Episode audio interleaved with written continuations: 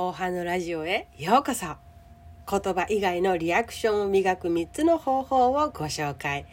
本当によく言われてる相づちね。これはすっごく大事。もう相づち打たないで聞いている人がいてごらんなさい。私何回も言うよ。もう多分何百回も言うからね。さあこの相づちもう大事なんだけど私なりに深掘りをして3つお届けしていこうかと思うよ。1可能なら耳の遠い人目の見えづらい人言葉を発することが難しい人と接してみる。それは言葉とそれ以外の方法で伝えることの重要さが肌感で分かってくるから。2夫婦など近しい人の話を聞くときに自分は言葉が喋れない人だと思って相手の話を聞いてみる。これはね、自分に言葉発し禁止令を交付してみるということ。3、テレビの音量をゼロにしてテレビを見てみるということ。じゃあ、それぞれ説明していきましょう。1のね、可能なら耳の遠い人、目の見えづらい人、言葉を発することが難しい人と接してみるっていうことはね、いろんな自分の表現力を高める機会になるのよ。例えば耳の遠い人言葉が聞こえないっていうことだよね。耳の遠い人はこちら側が言葉だけに頼らず伝えるっていう方法を手探りするんだよ。こっちこっちがね。身振り手振り物や絵写真を使ってどうやったら相手が目で見てこちらの伝えたいことが伝わるのかがコミュニケーションのポイントになっていくからね。鍛えられるよ。で次例えば目の見えづらい人だと今度は目が見えないから耳言葉がコミュニケーションのポイントになってくる。ってことは言葉の持つ意味もそう声質もそう声色もそう声のトーンもそう声のスピードもそう自分のなんとなく発している声言葉それを考えるきっかけになるんだね。なぜなら目が頼りにならず耳を頼りにしている人は耳からの情報にとっても敏感。私たちは目で見て相手の表情を読み取ってるけど耳からの情報を頼りにしている人は声から感情を読み取っているんだよね。ただの言葉じゃなくて声にどんな気持ちを乗せて会話をしていくのかっていうのがすっごく鍛えられる。で最後にもう一つ。言葉を発すること自体ができないような方と接する。これも一つです。それはねその人たちが表情表現豊かに伝えてくれるっていうのを間近で感じることができるんです。言葉で自分の意思や気持ちを伝えられない人はどうやって自分の気持ちを短い間に相手に伝えてると思いますか？それはね言葉をしゃべる以外の自分の全部を使って伝えようとしてるからなんです。伝えようとしてるんです。筆談もあれば、携帯やスマホがあれば文字も打てますね。けど、会話のようにその場でリアルにこのスピード感で行われるものっていう時ね、その場合、私たちがしている言い逃げもできなければ、遠いところから、あのねとか、今日ねとか、待ってとか、そういう言葉を投げることもできないんです。つまり近くによって体全部顔全部を使ってリアクションで相手に伝えようとするんです。たとえ言葉が話せなくても伝えたいことが伝わるのは言葉だけに頼れないっていうほど痛いほど分かっているからなんですね。だからリアクションが自然に上手になっていきます。相手の言葉に嬉しいと思ったら笑顔で返すし考え中っていう風になれば悩んでいるという様子を顔体全部で表すしありがとうと思ったらお辞儀で表すし可能であればそういう環境にあなたも身を置いてみて学んでみるのも一つの手だと思います。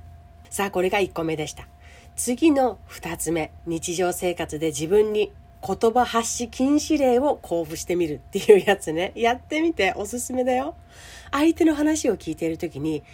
自分に言葉を発する禁止令を出してみる。つまり、適当に言葉に頼って会話してないかっていうことが自分でよくわかる。なんとなく無音が変な感じだったら相づちぐらいは「あそうそうなんだそれで?」とかは使ってもいいけど極力言葉を使わない使いたい言葉があったらそれを体や顔の反応に変えて表現してみるということ例えばね「うんうんそれで?」って言葉で言いたくなった時は自分の手を止め相手に向かい大きくうなずきながら眉を上げて「それで?」の顔ねしてみるとか相手が「ねえこういうことでびっくりしたんだよ」って言えば「そうなんだびっくりしたんだ」っていう「そうなんだ」でうなずいて「びっくりしたんだ」っていうびっくり顔びっくり顔をするっていう。相手がもう本当に嫌になったんだよねって言えば嫌だったんだねっていう顔しながらうなずくとか。相手が言っている言葉を表情や態度で表すとその人は理解してもらえたっていう納得感がより得られるのよ。気持ちがすっきりする。自分の感情が今話を聞いている人がね、うん、とそういう表情をしてくれると自分の感情が目で見えるから感情がより流れていくっていうか蓋をせず表に感情を出すことができるというすっきり感が味わえるやってみて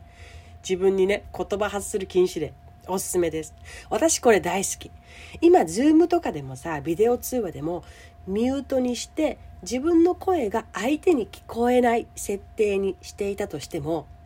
顔だけが映るじゃんね。そんな時にも十分相手と意思疎通ができる能力にもつながります。3番目、テレビの音をゼロにして見てみる。これは言葉だけに頼らず人を見ることができる。だね。それを知れるっていうことかな。テレビの音をゼロにして見てみると、無表情の人は全然よくわからないなって思うし、身振り手振りや表情や体までも使って喋ってる人、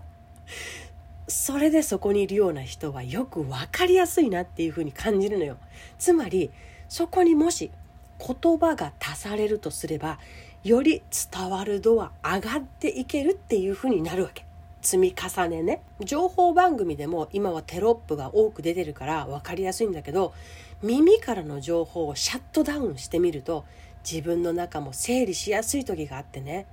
私は耳から一方的に入ってくる情報じゃなくて自分から感じて情報を取りに行くみたいな感覚の鍛え方をする時があるし自分で欲している時があるのよ。もう耳使いすぎみたいな時。そんな時には全部の感覚を一気に使って情報を見るのもいいけど一つだけ感覚をシャットダウン使えなくしていろいろなものを見てみる感じてみるのもあなたの心をもっと豊かに大きくしていく一つだと思います。さあどうだったでしょうか？この3つ。やってみたい。いやすでにやってるよ。その一部はみたいなあったかしら？